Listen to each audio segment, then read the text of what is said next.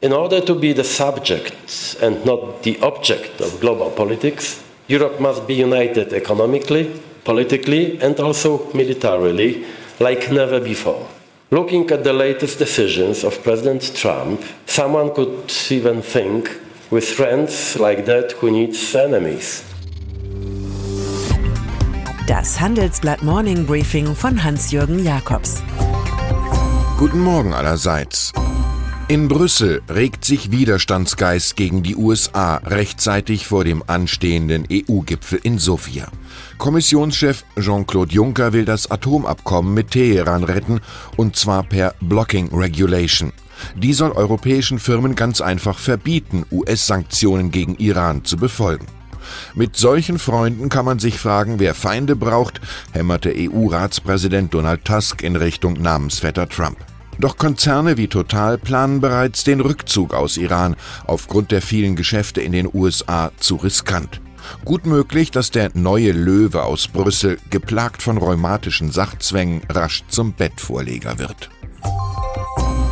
Nochmal Großkatzenalarm aus der belgischen Hauptstadt. Die erstarkte EU-Kommission entscheidet heute über eine Klage gegen Deutschland vor dem Europäischen Gerichtshof.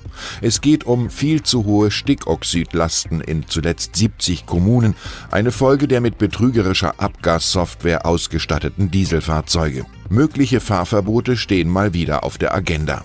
Und Bundesumweltministerin Svenja Schulze hat bereits klargemacht, dass am Ende die deutschen Autobauer mit ran müssen. Was Donald Trump kann, kann Joe Käser schon lange. Immer eifriger nutzt der Siemens-Chef seinen Twitter-Account und bezwitscherte gestern spektakulär die AfD-Politikerin Alice Weidel, die im Bundestag in der Asylfrage von Kopftuchmädchen und Messermännern geredet hatte. Dafür bekam sie einen Ordnungsruf, erst im Parlament und dann in der digitalen Welt von Käser. Lieber Kopftuchmädel als Bund deutscher Mädel, kritisierte der 60-jährige Manager. Weidels Nationalismus schade dem Ansehen Deutschlands.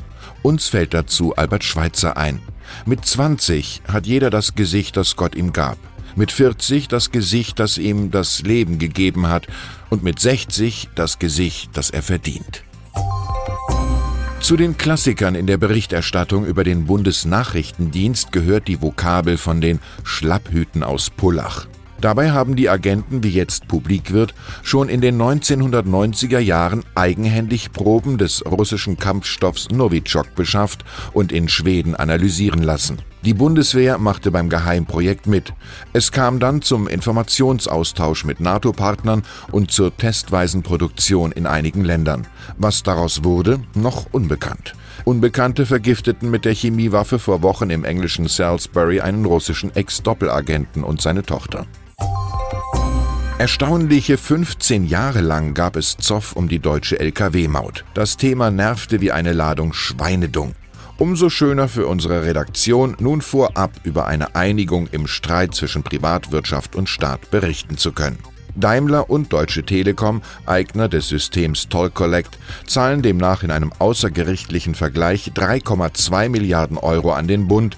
Der wird so für den um 16 Monate verspäteten Start von Pay and Drive entschädigt. Telekom und andere Konzerne bewerben sich nun um die Nachfolge des Ende Augusts auslaufenden Vertrags von Toll Collect.